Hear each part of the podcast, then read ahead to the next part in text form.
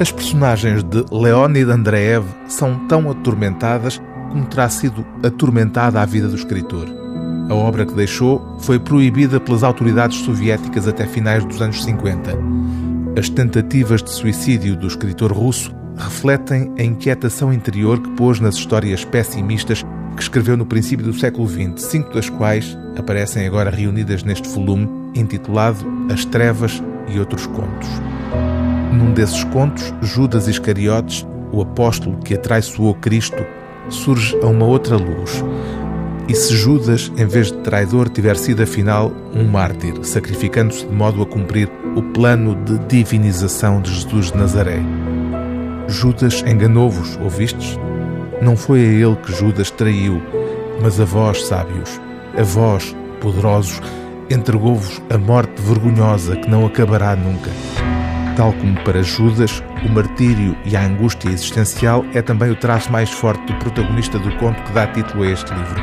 As Trevas é um mergulho nihilista de um jovem revolucionário prestes a cometer um atentado que troca, na véspera de passar à ação suicida, o fanatismo político pela cegueira amorosa. Em ambos os casos, manipulado tanto de uma forma como de outra, o resultado final é inevitavelmente trágico.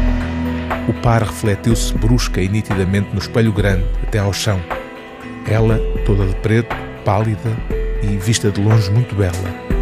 Ele, alto, espadaúdo, também de preto e também pálido. Com a luz vinda de cima do lustre elétrico, era sobretudo a sua fronte teimosa e as saliências duras das faces que pareciam pálidas. Em vez dos olhos, tanto ele como a rapariga tinham cavidades negras, um pouco misteriosas, mas bonitas. E este par negro e rigoroso era tão invulgar no meio das paredes brancas que o jovem parou perplexo e pensou, como os noivos.